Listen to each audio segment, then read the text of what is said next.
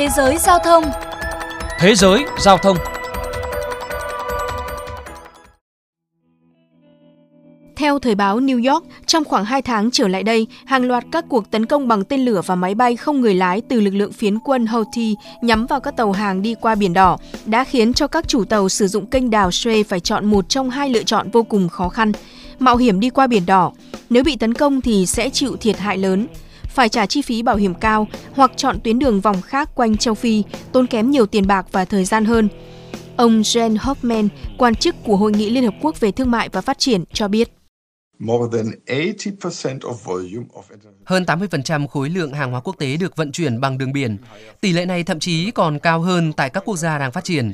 Vận tải biển có thể nói là huyết mạch của thương mại toàn cầu. Do đó, chúng tôi lo ngại rằng các cuộc tấn công vào Biển Đỏ sẽ làm gia tăng căng thẳng, tăng chi phí thương mại toàn cầu, trầm trọng thêm sự gián đoạn thương mại.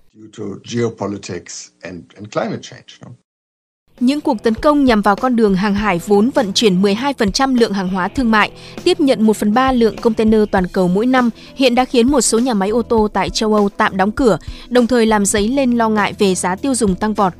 Còn với các doanh nghiệp vận tải, căng thẳng biển đỏ đã khiến chi phí vận chuyển tăng phi mã. Chỉ số Drewry World Container, một trong những thước đo tổng hợp về chi phí vận chuyển toàn cầu, hiện đã tăng gấp đôi kể từ cuối năm 2023. Nguyên nhân tới từ việc thiếu container vận chuyển, thời gian vận chuyển tăng thêm 2 tuần do các tàu phải đi vòng qua mũi hảo vọng của châu Phi thay vì Biển Đỏ. Ông Jen Hoffman cho biết.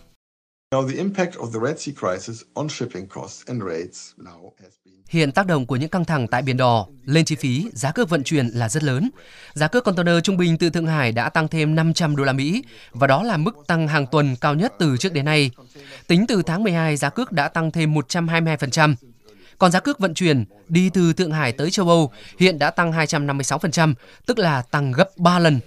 Thậm chí giá cước đi đến bờ Tây Hoa Kỳ vốn không đi qua kênh đào cũng tăng tới 162%. Chúng ta có thể thấy những căng thẳng tại Biển Đỏ đang có tác động toàn cầu do các tàu hàng buộc phải tìm tuyến đường khác thay thế.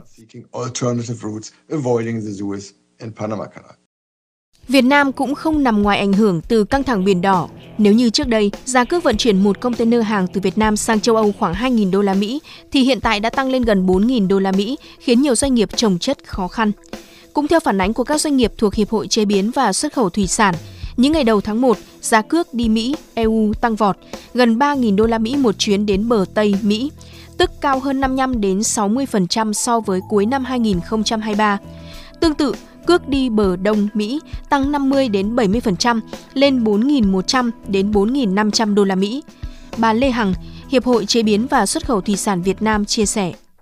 Mới đây thôi thì chúng tôi nhận được thông tin từ doanh nghiệp thủy sản cho thấy là trong vòng chưa tới một tháng cái cước vận tải biển đi các cái tuyến như là Canada, đi Mỹ, đi châu Âu là đều tăng từ 80 thậm chí lên tới 300% so với lại tháng 12 do cái câu chuyện tại ờ, vùng biển đỏ và các cái line vận tải họ phải chuyển hướng khiến cho cái lộ trình nó dài hơn và thời gian nó lâu hơn, chi phí nó tăng lên. Lo ngại trước cước vận tải biển tăng vọt, mới đây Bộ Giao thông Vận tải đề nghị Cục Hàng hải khẩn trương làm việc với các hãng tàu có tuyến vận tải đi châu Mỹ, châu Âu để kêu gọi các hãng tàu duy trì tuyến, bổ sung chỗ, vỏ container về Việt Nam, tạo điều kiện thuận lợi cho việc vận chuyển hàng hóa xuất nhập khẩu.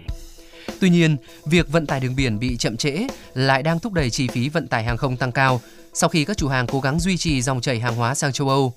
Nhiều chủ hàng buộc phải sử dụng đường hàng không để tránh chậm trễ do các hãng tàu biển thay đổi hải trình. Các công ty cung cấp dịch vụ hậu cần hàng không cho biết, trong tháng 1, nhu cầu về phương thức vận chuyển này tăng cao hơn bình thường 25 đến 30%. Theo Frestos, một công ty dịch vụ thông tin hậu cần, chi phí trung bình để vận chuyển 1 kg hàng hóa bằng hàng không từ Trung Đông đến châu Âu tăng 35% trong tháng trước lên 2,03 đô la Mỹ. Theo một số nhà cung cấp dịch vụ hậu cần, khách hàng đang thể hiện sự quan tâm đặc biệt đến các lựa chọn kết hợp đường biển và hàng không. Theo đó, hàng hóa được vận bằng đường biển đến một trung tâm vận chuyển hàng không lớn, sau đó đưa lên máy bay để đi tiếp. Kinner Nager, công ty hậu cần có trụ sở tại Thụy Sĩ cho biết, công ty đưa ra phương án đưa hàng hóa đến Dubai bằng đường biển và sau đó sẽ tiếp tục vận chuyển bằng đường hàng không tới châu Âu. Gần đây, một khách hàng của công ty đã vận chuyển lô nông sản thu hoạch ở Kini đến Dubai bằng đường biển và tiếp tục đưa lên máy bay đến Rotterdam, Hà Lan. Sau khi triển khai, công ty nhận thấy sự quan tâm cao hơn từ nhiều khách hàng đối với phương án vận chuyển này.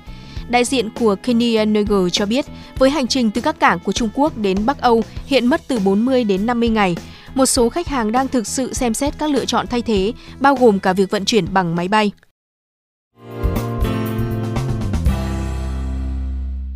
Quý thính giả thân mến, chuyên mục Thế giới giao thông hôm nay xin được khép lại tại đây. Cảm ơn quý vị và các bạn đã chú ý lắng nghe.